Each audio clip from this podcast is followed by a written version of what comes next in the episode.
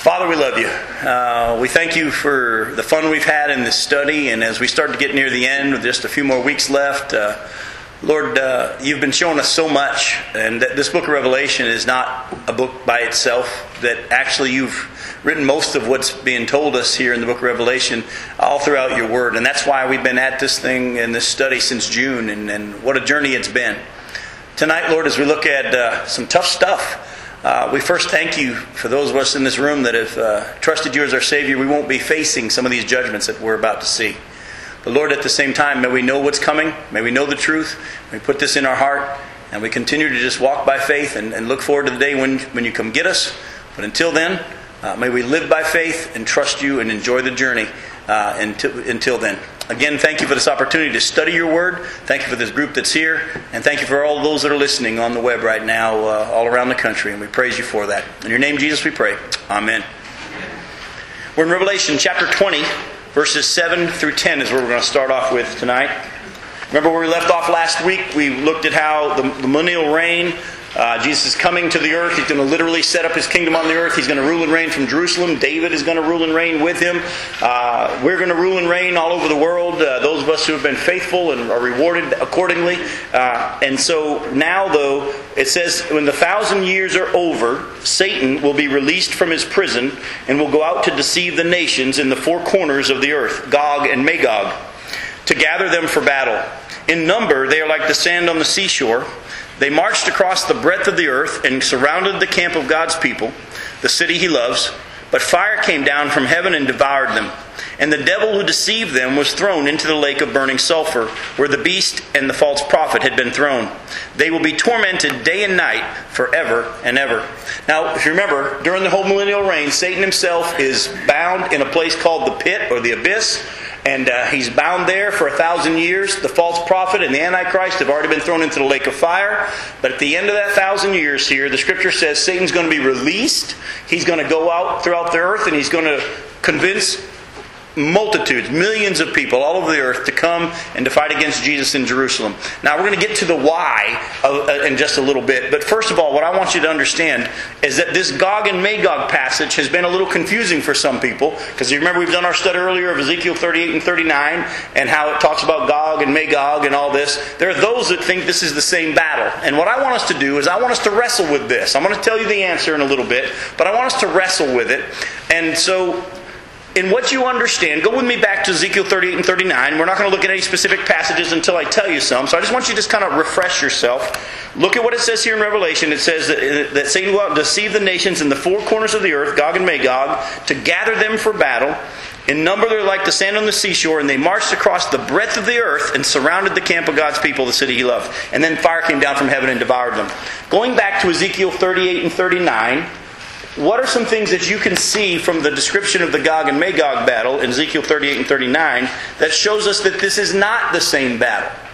All right, I'm already giving you a little heads up. It's not the same battle. What are some differences that help us see that? Go ahead. Revelation doesn't say that they're coming from the breadth of the earth. Very good. Magog north Very good. Did you catch that? In Revelation, they're coming from the breadth of the earth, from the whole four corners of the earth to Jeru- against Jerusalem and surrounding the city.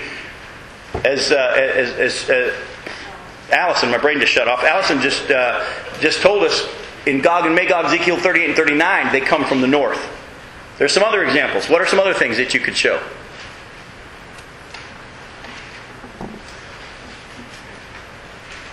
Where do they attack according to Ezekiel 38 and 39? They come against what part of Israel? The mountains of Israel. In Ezekiel 38 and 39, they come against the mountains of Israel. And in Revelation, they surround the whole city. All right? We also know that after the, the uh, defeat of uh, Ezekiel 38 and 39, when God defeats them, what happens to the bodies? They're buried for how long? You remember there were seven months that they're burying bodies, and they burned the fuel for seven years. The battle that's described as Gog and Magog here at the end of uh, this section of Revelation, at the end of the millennium, they're not going to be burning fuel for seven years because immediately at the end of the millennium you go into the eternal kingdom. There's no need to burn the fuel. Also, at the same time, there's no burying of bodies in the Revelation passage that we just looked at here in verses 7 through 10 because how do these people die? They're consumed by fire. There's nothing left, devoured. There's nothing left to bury. Whereas in the Ezekiel 38 and 39 passage, remember the beast, or sorry, the, the, the birds are t- come to come be a part of this great feast, and they come and gorge themselves on their flesh. So, if you take the time to study, you'll find these two battles are not the same. There's one other thing as well. The Ezekiel 38 and 39 battle is to show that Jesus is Lord. It keeps showing that over and over and over.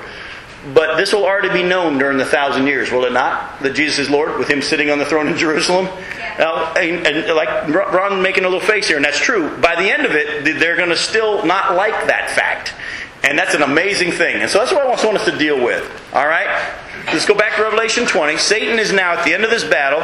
He convinces millions of people to come fight against Jesus in Jerusalem. He's cast into the lake of fire. Let's deal with that first, and then we'll get to the why of this battle and the why of the possibility of the millennium as well. All right? The beast and the false prophet, the Antichrist and the false prophet, have been in this lake of burning sulfur for a thousand years. And you see, the devil, verse 10, who deceived them, was thrown into the lake of burning sulfur where, where the beast and the false prophet had been thrown. They, all of them, will be tormented day and night forever and ever. Does Satan rule in hell? But don't we hear a lot of that? Don't we see cartoons about Satan ruling in hell? And you hear people say, I'd rather go to hell and party with my buddies than go to heaven, you know, where they're not going to be and all that stuff. Folks, Satan is not going to rule in hell. He is going to be tormented in hell, just like everybody else that's in hell, day and night, forever and ever. Does it last? Does it end? No. And actually, some scientists have even shown us that there is already now, in what we understand from creation itself, proof of the fact that there can be an everlasting fire that will never burn up. There, there's actually certain stars out there that are called dwarf, white, white dwarf stars that they should have already burned up, but in the way in which they get so hot, these scientists have actually done the study, they get so hot that actually they burst atoms and everything turns into a gas and it shrinks. The star actually shrinks way smaller than it's supposed to be. And the only way that it could burn out was if it would ex- cool off and expand back to the size that it should have been. But in that process of expanding back to the size it would have been, it creates heat. And it would create more heat, and that would shrink it back. And actually, there are stars right now that should have burned out, but never, ever, ever will.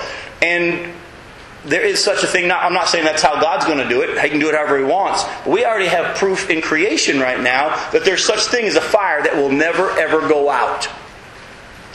Satan is going to be cast into this lake of fire, and he's not going to rule in it. So again, a lot of the stuff we hear is because people really don't understand or know the word very, very well.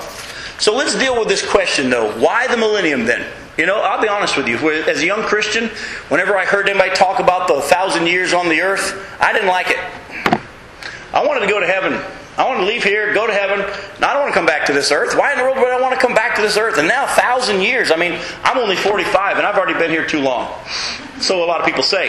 But, uh, but at the same time, but at the same time, the Bible says that we're going to be back on this earth for a thousand years with Jesus himself literally ruling and reigning. Any, as long as he's here, yeah, that'll help a little. But any, any idea why the millennium? And why is Satan released at the end of the thousand years? Have you ever chewed on it? Why? It's tied in with God's mercy. You're saying there's a lot of kids that haven't come to accountability? Are there, uh, Nicole's uh, thing is there's a lot of kids that haven't come to the age of accountability or whatever. Personally, I think the scripture teaches that if they were to die in that state, they would go to be with the Lord. They need to make a choice. Go ahead. Well, Has, Becky says, does it have to do with his authority? fulfill the prophecy of him physically ruling on the earth. Definitely, it fulfills the prophecy of him ruling in, on the earth, but There's got to be a purpose. there's got a there's a purpose for it. And here's what I want you to st- let this sink in because there is a purpose for it. Actually, there have been many different phases or time periods throughout the earth in which God has manifested Himself and well, let me just read what I wrote to you here. All right? The, re- the release of Satan is viewed in Scripture as the final test that shows the corruption of the human heart. See, God has subjected fallen humanity to numerous tests in the development of his program of the kingdom and of redemption. Man has failed under every single test. What was the first situation or dispensation, if you will? Garden of Eden. They, they were in Garden of Eden. It was perfect. God was there. What did man do? Man sinned. Then there's the period where there's government, and he had gave them authority over them, and kings and prophets, and how'd they do? They sinned. They had the age of the law, where God came down, gave them His commands. They sinned. Then there's the age of grace that we're in. And then in the millennium, Jesus Himself is going to rule and reign for a thousand years. And even though we are going to be living on the earth in our resurrected bodies, and even though Jesus himself is going to be there, and David's going to be there, and the Bible says Abraham, Isaac, and Jacob are all going to be there, even though those types of folks are all going to be on the earth, at the end of that thousand years, remember, a lot of people are going to be making lots of babies during that time. There will be those who, when Satan is released, will be more than glad to say, We don't want his authority over us. What was Satan's rebellion? Pride. Remember what he said in Isaiah? I, I, I want to be like the Most High God. I, don't, I don't want him to be God. I want to be God. And then, of course, he had his rebellion in heaven. He was cast out of the presence of God in the sense of he was cast to the earth. He's still allowed in the presence of God because the Bible says he accuses us before the Father day and night. Uh, he has to appear when the angels appear, as it says in Job, Job chapter 1 and chapter 2. But when he went down at the garden, he said to Adam and Eve, You could be like God, deciding good and evil, right and wrong. You could call the shots. And the millennial kingdom is just another dispensation, if you will, or another time period on the earth in which God manifests to mankind and to all of creation the fact that He alone is holy. He alone is good. And I don't care what position or condition you put man in, he's corrupt. It could be an age of grace. He'll thumb his nose at grace. It could be under the law. He'll rebel against the law. He could be in a perfect situation of Garden of Eden and he'll rebel. Folks, I don't care how many people out there try and tell you when people sin, it's because of their environment. Uh, If they were just brought up not in the projects but in a nice place, we wouldn't do this to each other. I hope you understand by now the truth of who God is and who we are. God alone is holy. And so when God punishes all the wicked for eternity, He has given proof over and over and over that He is just in doing it. What's the millennium? It's just another time period for Him to prove that He alone is holy. Go ahead. It's kind, of, it's kind of the ultimate environment. I, I fantasized at times about, wow, if I could just have seen Christ when he walked the earth, right? Yep. I mean, how easy is faith then? well, that's what people are going to do. It's They're what- going to see They're going to see. Christ, and yet They're going to say, I don't like this. You're right. it's hard to believe. Yes, well, Satan whispers in our ears and says, "If only my situation were different, I would have behaved." You know, I, I I was, uh, I don't remember what I was watching, and and and, and uh, there was this situation where this uh, hu- wife found out that her husband was cheating with her best friend, and the husband said, "Well, it's really not my fault. You weren't there." In other words, if you had been there, I wouldn't have done this. Oh, yes, you would have. We all would have. You know, folks, I hope you understand this. The Bible says in the book of Jeremiah, the heart is dece- deceitful beyond all things, above all things, and beyond cure. The only way we can get righteous is because God gives it to us as a gift. Sad thing is, a lot of Christians nowadays say, Well, I'm a good person. No, apart from Christ, I'm still no good. But by his gift, he has made me righteous and he has declared me righteous and I'm justified and I'm holy. How in the world he's going to let me rule and reign during the millennium? I'm still, but you know what? He's going to give me the ability to do it. But the millennium has a purpose. And the more we study the scriptures, the more I've come to realize, you know what? God's got a reason for it. God's got a reason for it. So, any thoughts? Go ahead. Yeah, we, we, we think, geez, if, if only I had uh, become a missionary and gone places and told people they'd be saved. But yet, here we are in the millennium, in the millennium, and we're going to be ruling and reigning much more visibility, power, and authority than we have today. And yet, even then, we're not going to be capable of. Convincing. You're right. And, and, and actually, right along that line, I think a lot of us have been kind of taught into thinking that, you know, if I don't tell them, they may not hear. You know what I've come to realize? I think the Bible teaches everybody hears. And you know how I saw that even again? Some of you heard me teach on this prior, but just recently, God showed me something cool. When Jesus rose from the dead, in Matthew chapter 28, he meets the women at the tomb and he says, Go tell my brothers. Now, first of all, that's awesome. I don't know if you, haven't caught what Jesus just said. Because prior to this, he had never called them his brothers. Now, there was a point when he was teaching a group of people, and his mother and his brothers were looking for him because they thought he'd lost his mind. And he, they told Jesus, Your mother and brothers are outside. And Jesus said, Who are my mothers and brother and brothers? And he pointed to this whole room full of people, and he said, Those who do the will of my Father, by the way, which is believing in the one he sent, those who do the will of my Father, those, these are my mother and brothers. But was he literally saying that everybody in that room was his mother and brothers? No. He was just simply saying, Those who believe that I'm who God said I am and who I am become my family. That's all he said. But nowhere in Scripture does he ever call them his brothers until after the crucifixion and the resurrection. We couldn't be adopted until the price had been paid. And so what happens is, he says earlier uh, in John chapter 15, I don't call you servants anymore, I call you my friends. But he called them his disciples. But now Jesus says to the women, Go tell my brothers. I don't think any of us really understand how awesome that is that Jesus would say, you're my brother. Well, here it gets better. What did he tell them to go do? Tell the women to go tell the guys, right? Go tell them, go tell my brothers. I'll meet them in Galilee. Did Jesus sit back and wait for the women to do it? Well, not only did he appear to 500 other people, that same night, after the women had already said it, Jesus showed up himself. Think about that. Think about that. He said, I've got a job for you to do. I want you to go tell them.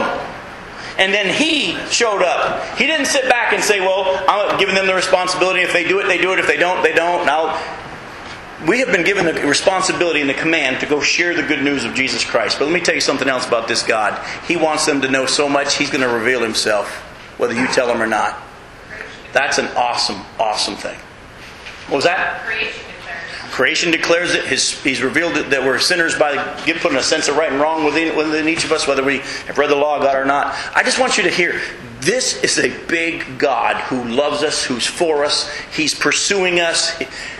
The thousand years is just another chance for more people to come to faith, Nicole.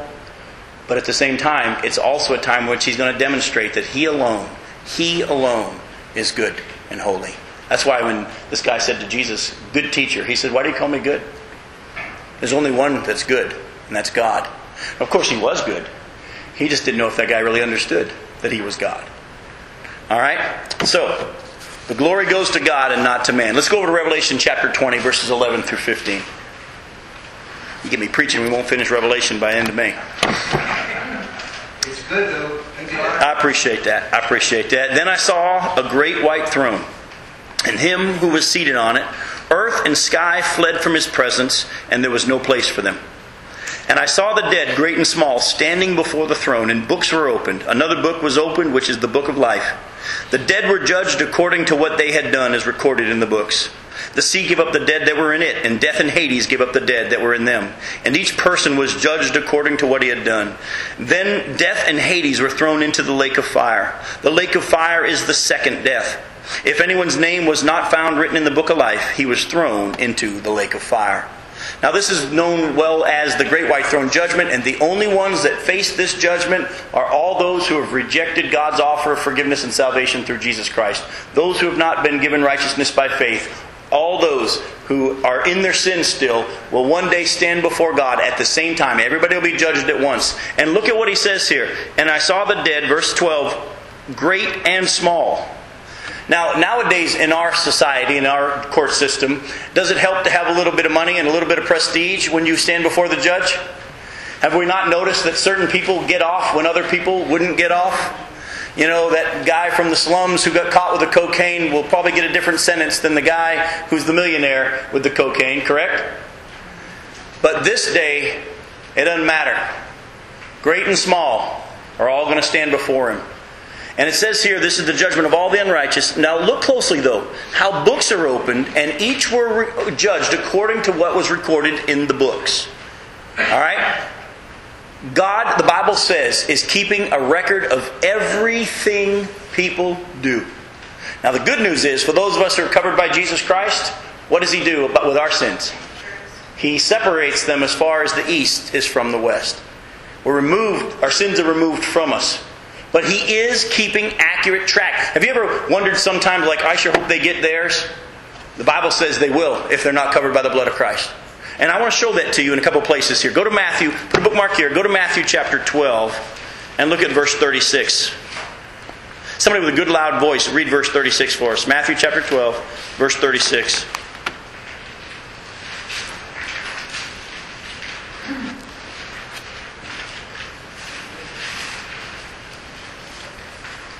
But I say to you that for every idle word men may speak, they will give account of it in the day of judgment. See that?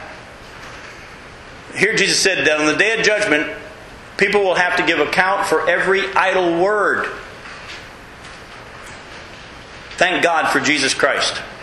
Because I've had a few. You've had many. Not as many as me, but you've had some.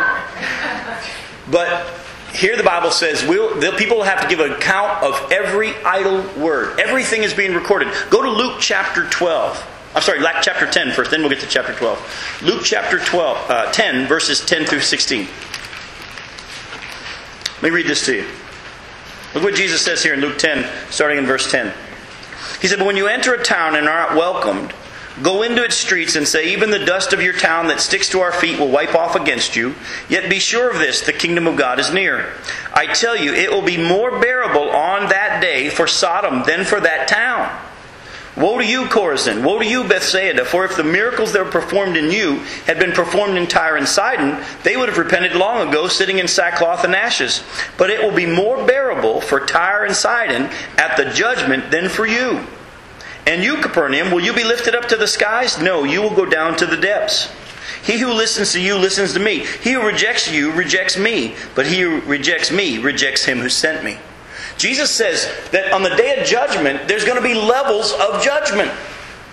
There are going to be some who are going to have it easier on the day of judgment. Now you say, hell's hell, isn't it? Well, somehow, some way, there's levels of punishment in hell, in the lake of fire. There's levels of punishment. I can't go any further than that. The scripture doesn't go into any more detail. But just as much as you know, the Bible teaches that for those of us who have been forgiven through Jesus Christ, we're still going to stand before the Bema seat or the judgment seat of Christ. We'll be, will be rewarded for what we've done in the body after salvation, whether good or worthless. And God will determine our eternal reward. Heaven is not your eternal reward. Heaven is a gift God's already given to you. But after salvation, we will be in the millennium and in eternity going to be rewarded for how faithful we have been. That's why Jesus said, those who have given up houses and lands and left their families for the sake of, of the kingdom will be rewarded a hundred times as much in the life to come. Hopefully, you understand that in heaven, everybody will not be rewarded in the same measure. I've had too many people say, Oh, honey, I'll just be glad to be there. That'll be enough for me. And when I was a young kid, I thought those older people were spiritual. Till I realized Jesus said, Store up treasure in heaven. And what they were really saying was, I don't care what Jesus says, I'm okay with just being there. I don't think anybody should ever say, I don't care what Jesus says. So if there's levels of reward in heaven, there are levels of punishment in hell. How that plays out, I don't know if their fire is a little bit less hot or uh, don't try to guess, we don't know. But everyone's going to be judged according to, listen, everyone's going to be judged according to the light which they have received. Did you catch that? They're going to be judged according to the measure of the light which they have received. I believe the Bible teaches that everybody hears. But I do not believe the Bible teaches that everybody hears at the same measure or the same level. How many of you um, who have trusted Jesus as your Savior received a, a, a blinding light and an audible voice that knocked you off your horse? Me neither.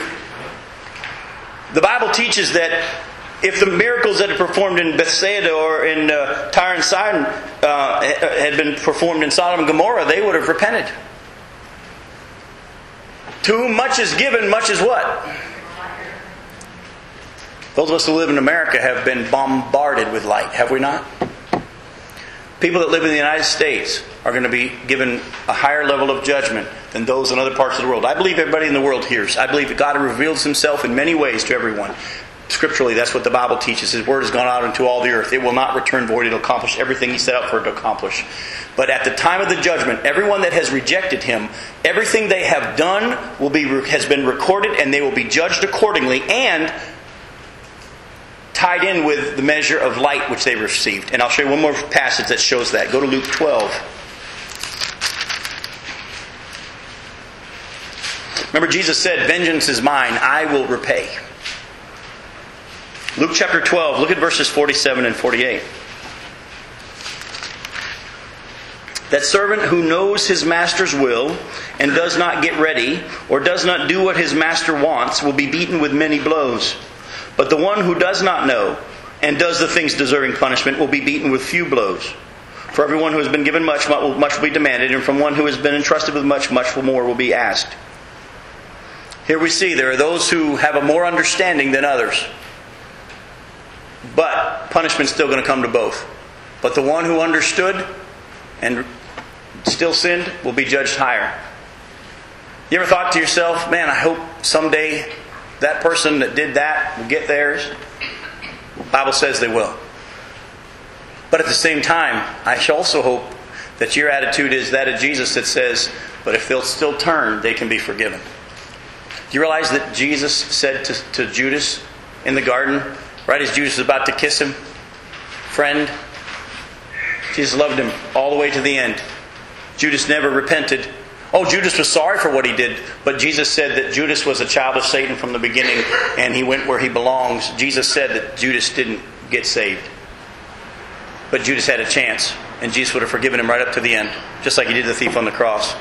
So, back in Revelation chapter 20, the dead are judged as to what was recorded in the book. Everything they are done was recorded and how much light they received. But then we have the checking of whether or not their names are in the book of life. Now, this is more than a double check. I've heard some commentators say this is just a double check. Do you think God needs to double check? Maybe, maybe I missed something here. God doesn't need to double check, all right? I've heard too many preachers say, well, it's just a double check, making sure. No, folks, you got a big God. He doesn't need an accountant, all right? This is an evidence of what was available to them that they rejected. That's all it is. They're judged according to what was recorded in the books and how much light they received. And then, right before they're cast in the lake of fire, they open up the book of life and they say, "This could you could have been here, just through faith, but you said no." And they're cast in the lake of fire. There are some, and I'm not sure where I am on this. Jesus made a very interesting statement that uh, in Matthew uh, uh, chapter 25, and he talks about the separating of the sheep and the goats, be cast into eternal punishment in a lake of fire, which is prepared. Some translations say has been prepared for the devil and his angels. There are some that think the lake of fire already exists, that it's already prepared. God is not bound by time. He's not bound by time. It could be. It could exist already. I don't know. Nobody's thrown there yet. The only people thrown there early are false prophet and who? And the Antichrist. Satan will be thrown in there at the end of the millennium, and then who gets thrown in after the Antichrist and the false prophet and Satan? Everybody else. Everybody else in all of history, including those who rebelled in the millennium, are going to be thrown into the lake of fire at that time. But who was it prepared for? Jesus said, prepared for who? For Satan and his angels. It wasn't prepared for you and me. It was prepared for Satan and his angels. But those who decide to go against God become his followers. That's why in the book of John, Jesus told the Pharisees, Your father's the devil. Didn't make him real popular. Wasn't feel good preaching, but it was truth. All right? Now, we will get in more into this book of life later on in the study. Not tonight, but later on in our study as we get into chapter 21 and chapter 22. We're going to go into great detail about this book of life and can you be blotted out and what it means and all that kind of stuff. We're going to deal with all that later on. So, for the sake of time, let's not go there for now. But uh, look closely at this. It's obvious from this passage that Hades and the lake of fire are separate places, since Hades is thrown into the lake of fire. Do you see that? Hades and lake of fire are separate places. We see from the story in Luke chapter 16 that Jesus tells us, not a parable, it's a story, it's a doctrinal thing, that this was a rich man clothed in fine linen, and he had this beggar named Lazarus who, who laid at his gate. Uh, when the rich man dies, he was buried, but he awoke where? In Hades, and he was in physical, fiery torment. He had his capacities, if you will, his faculties. He had emotion. He had memory. He had feeling. He recognized. He had arrogance still. He recognized Lazarus. And you can tell his attitude hadn't changed much when he said, Tell Lazarus to dip his finger in water and come cool my tongue because I'm in agony in this flame. So there is a place when people die that is a place of torment for those who are outside of Christ. They go into a place called Hades. It's a place of fiery torment until the great white throne judgment in the lake of fire. The Bible says that those who now, at this point, die go to the presence of God, absent from the body, present with the Lord. You know, Jesus said to the thief on the cross, Today you're going to be with me in paradise. Now, this then goes into this other issue that I started to wrestle with, and I felt like God said not to. And I'll, explain to you what I'm talking about, all right? It, how do you separate, though, the sea, the death, and Hades became my question. Take a look at what it says here in Revelation 20. Uh, it says uh, uh, in verse of 13, the sea gave up the dead that were in it, and death and Hades gave up the dead that were in them and each person was adjudged to, according to what he had done. And then death and Hades were thrown into the lake of fire. And so I began to do this intensive, massive study to try to break down what's the sea, what's death, what's Hades. And in the middle of it, God said, Why in the world are you doing this? So if you were to say to me, How do you separate the sea, death, and Hades from my study? I'm going to tell you this don't try to.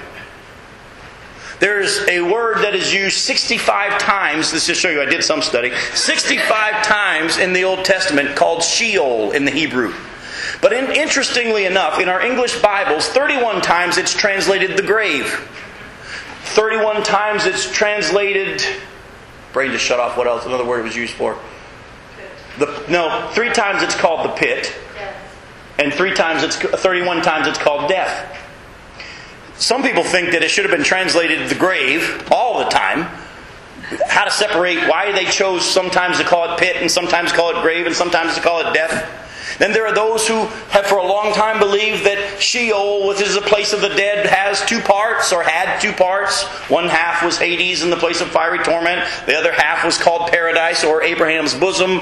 And there are those that think that when Jesus died on the cross and rose from the dead, that um, he, in Ephesians chapter 4, it talks about how he descended and uh, led captives captive. And actually, in the context there, that's not what it's talking about. But interestingly enough, at the time of his resurrection, we see in the book book of, I think, of Matthew that there was the earthquake and some people came up out of the grave and walked around. And there are those that think that prior to the cross and his resurrection, that the place of uh, the, the dead, if you will, uh, was set up in Hades for the unrighteous and um, place called paradise or Abraham's bosom for the uh, the ones who are given righteousness are going to be comforted. But after his resurrection, he then carried them into the presence of God, and from now on, they're all there. And you can get into an incredible study that'll make you go, I don't know. There's a chance that all this is is just a way, a word picture of showing everyone at this time. The sea, the dead, Hades, all were thrown into, well, all were brought before the great white throne judgment and cast into the lake of fire. And one of the pictures I can give you of what I'm talking about is in Philippians chapter 2. Go to Philippians chapter 2.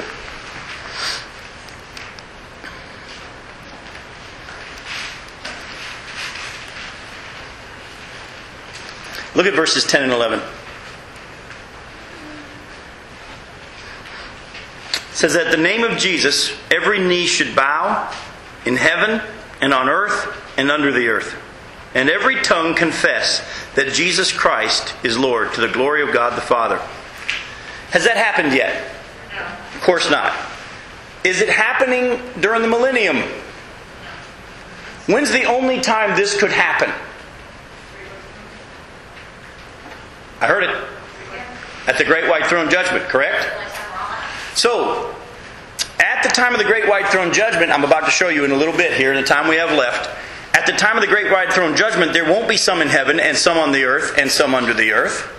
Correct? At the time of the great white throne judgment, they're all going to be either at the great white throne or in the presence of God. I'm going to show you there won't be any earth anymore at the time of the great white throne judgment. I'm going to prove that to you tonight. So, what's he saying here? He's just simply saying everybody is going to confess that Jesus is Lord. I think there's a strong chance, without trying to get into too deep of a study and trying to break it all down to make this, that, and the other, all that John is saying here is at this time, all of the dead are there. All of them are there.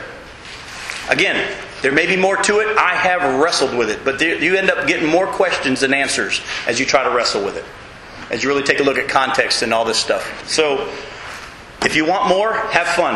That's as far as I'm going to teach you on that one, all right? But look closely, though, at one thing we can know. Look at verse 14. After everybody's been judged and thrown into the lake of fire, death and Hades were thrown into the lake of fire.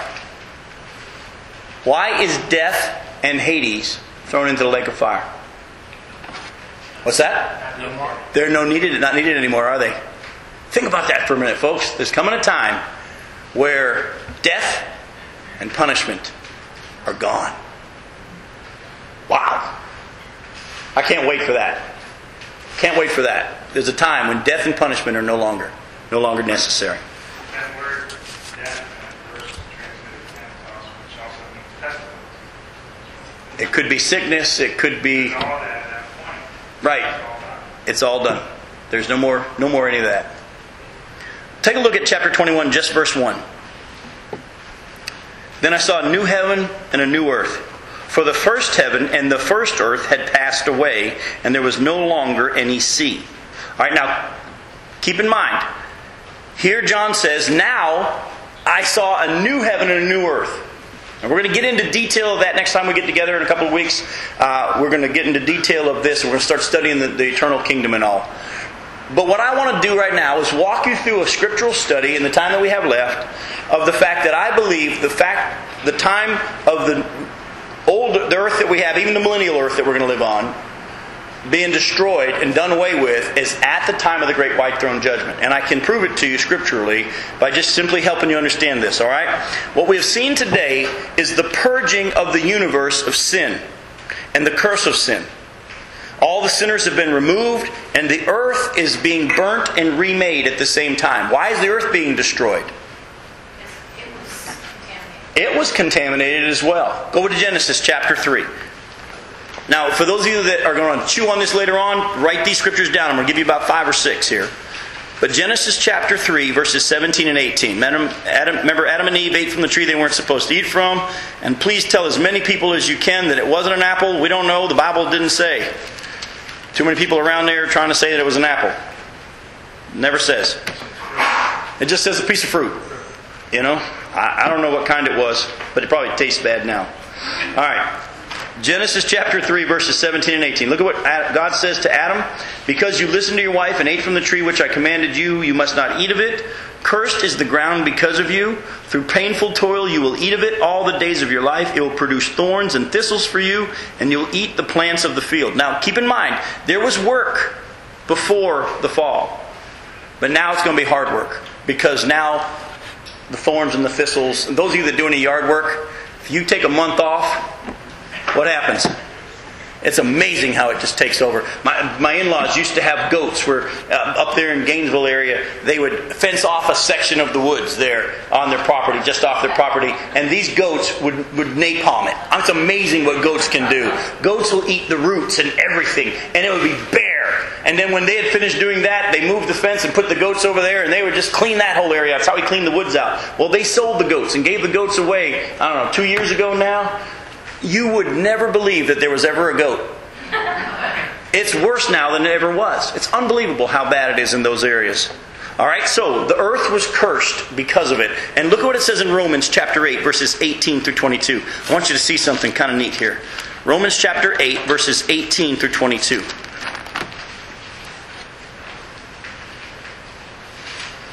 Says, I consider, verse 18 of Romans chapter 8, I consider that our present sufferings are not worth comparing with the glory that will be revealed in us. The creation, wait, creation waits in eager expectation for the sons of God to be revealed. For the creation was subjected to frustration not by its own choice, but by the will of the one who subjected it, in hope that the creation itself will be liberated from its bondage to decay and brought into the glorious freedom of the children of God. Now we know that the whole creation has been groaning, as in the pains of childbirth, right up to the present time. Not only so, but we ourselves who have the first fruits of the Spirit groan inwardly as we wait eagerly for our adoption as sons, the redemption of our bodies. For in this hope we were saved. But hope that is seen is no hope at all. And who hopes for what he already has? But if we hope for what we do not yet have, we wait for it patiently. This, the Bible says creation itself is waiting patiently for what? For its turn to be redeemed. All right? Now, 2 Peter chapter 3. Look at verses 10 through 13. 2 Peter 3, verses 10 through 13.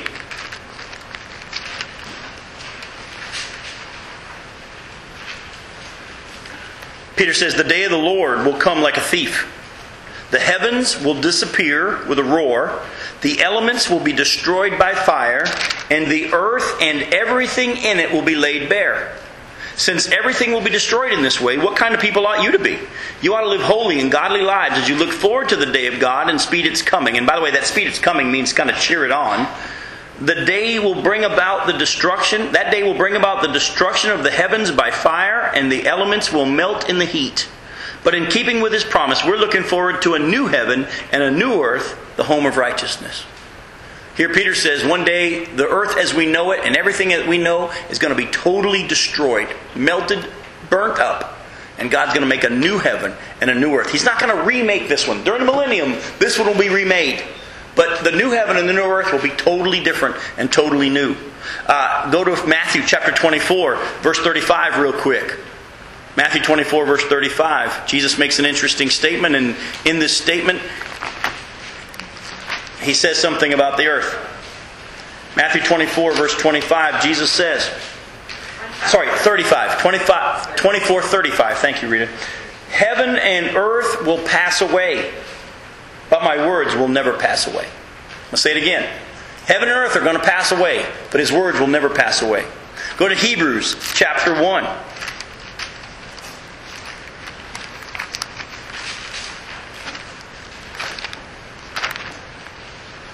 Look at verses 10 and 12, 10, 11, and 12. He also says, God says this, In the beginning, O Lord, you laid the foundations of the earth, and the heavens are the work of your hands. They will perish, but you remain. They all will all wear out like a garment. You will roll them up like a robe. Like a garment, they will be changed. But you remain the same, and your years will never end. Let me read that again. In the beginning, O Lord, you laid the foundations of the earth, and the heavens are the work of your hands. They will perish, but you remain. They will all wear out like a garment. You will roll them up like a robe. Like a garment, they will be changed. But you remain the same, and your years will never end. Again, Scripture says everything that we know in this earth, the universe, and all that stuff is going to be totally remade. Let me show you one more place, and then we'll wrap up with the last scripture. But one more place is in Revelation chapter 20, verse 11. Maybe many of us missed it. In Revelation chapter 20, verse 11. Then I saw a great white throne, and him who was seated on it. Earth and sky fled from his presence, and there was no place for them. Do you see it? Now, there's this question when does this happen? When does this happen? Some think that some of these passages are referring to when Jesus comes back and fire comes and all this kind of stuff. Just because Jesus comes back and there's fire and that doesn't mean that's the same fire we're reading about here. Sodom and Gomorrah had fire. Does that mean it's the same fire? You can't, you can't go there and do it that way. But there is actually a verse we haven't read yet. It's in 2 Peter chapter 3 that actually tells us when it's going to happen. 2 Peter chapter 3, it's verse 7.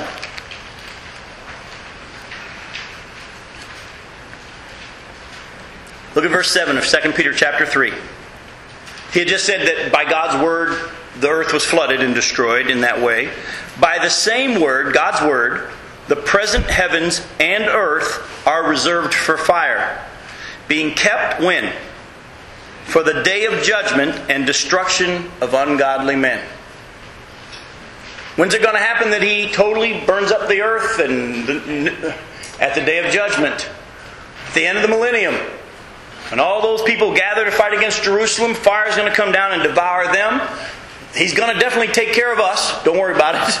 But those, the earth, that, as, as we know it at that time, will be destroyed. It'll be melted. The, the heavens will roll up as like a scroll. They'll disappear. Judgment of the ungodly. They're cast in the lake of fire where Satan already is, where the Antichrist already is, where the false prophet is. And then, praise the Lord, next time we get together, we start to read the good stuff. We've been looking at the tribulation and a lot of judgment and a lot of stuff, but the fun really starts to kick in the next two chapters as we start to take a look at what this new earth is going to look like. Oh, by the way, I'll give you a little picture. The Bible says there's not going to be any seas. Most of our earth right now is covered by water. And I think partially part of the reason why is uh, so that the earth could, so man, mankind could last as long as we have. We wouldn't have killed. We would have killed each other sooner if we didn't have to cross those big bodies of waters to do it, wouldn't we? You know. Oh, sorry. That's why the glaciers are melting. I don't. I don't want to get into all that stuff. But technology's putting us a lot closer together, and as soon as we can, we, we'll kill each other. But this new earth is not going to have any seas. Oh, there's rivers. There's there's lots of beautiful stuff you're going to see. And I'm also going to show you that just the city of Jerusalem, the new Jerusalem, if you built it right now, it wouldn't fit on the United States without hanging off somewhere. This is just the city of Jerusalem. I'll show you when we take a look at that next time we get together. It's huge. Oh, and by the way, it's not only so far wide and the same length, it's a square, it is also as high as it is wide and long. Now, picture something that will cover the whole United States pretty much. In other words, wherever you put it, a corner will hang off. It can't fit inside the U.S., continental U.S., but it's also that tall. And that's just the city of Jerusalem. You, how many of you have ever read C.S. Lewis's writings, Chronicles of Narnia? Remember that book at the end where they get to heaven? What's it called? The Last Battle. Did you ever notice how in that wonderful description, of course, it's, it, it, it's, it's fiction, yet it's a wonderful picture. They get to the heavenly city, and it looks only so big, but once they get in, it keeps getting bigger and bigger and bigger. They realize they're probably never going to get to the end of it. Yeah, Aslan keeps getting bigger as well. Any questions, any thoughts before we wrap it up get ready for a couple weeks from now? Yes, ma'am, go ahead. I, I have never understood why we would be ruled way. It doesn't make sense to me. And it just occurred to me that perhaps he will say, when it's time for all of this to go away, you rule, you can see, is there any other way to do this? Hmm. That's possibly true. Well, part of the reason why we're going to rule is because it's a reward. And at the same time, I know for some of us, we're like, I don't want to. yeah. Part of me thinks it would be tough, but here's the thing there's going to be sin in the millennium. Because remember, Jesus rules with a rod of iron. You wouldn't need a rod of iron if there's no sin. It's obvious that there are those who are going to not like the fact that Jesus is Lord, and they'll be easily convinced to fight against him when Satan's released. We, the Bible says that if someone dies at the age of 100, it's like they died as a baby, so there's going to be death in the millennium. But I think your, your, your point you bring out is kind of neat. Because even after we've had the chance to rule, we'll probably say, you can have it back. You know? Or please don't do this, please don't destroy everything. Mhm. Yeah, Don't do that. And, you know, I, I mean, I don't, how do I know? But Right. it just occurs to me that everybody's giving it their best shot and it just isn't working. It's not working. And thank God he'll redo it all. But why has this been done? It's all being done to prove who he is, to show his glory. Satan is bound. There is no spiritual being to tempt us, yet people are still going to sin, which means it's our corrupt flesh. It's in the flesh. It's in our flesh. Well, not ours at that time, because we'll have our resurrected bodies. But yes, but the people are alive at that time. Yep. Let me pray for us. Father, again, thank you so much for this chance to study your word. And there's so much here as we just take the time to, to, to deal with it and, and wrestle with parts. And Lord, thankfully, we're able to say at times, we don't know. Yet, you have given us enough to understand. And your word shows us in Deuteronomy chapter 29, 29, that the things, the secret things belong to you, but the things revealed to us and to our children. And so, Lord, we just want to hang on to the stuff that has been revealed, and uh, we'll just read the rest of this book as you've told us to and take it to heart. And uh, you'll bless us for that, and we thank you for it. Lord, the fact that you haven't come yet to get us means that you have others you want to come to know you. You're not slow in keeping your promise, as some consider slowness, but you're patient, not in wanting anyone to perish. And so, Lord, may we, knowing that you're going to get your message across to them as well, may we have your heart and be willing to just share the good news that you are willing to give forgiveness and salvation. But Lord, we also understand that they first have to understand their guilt before you. They have to understand their lostness, and many in the world today think they're okay. Father, help them to see they're not. We pray this in Jesus' name. Amen.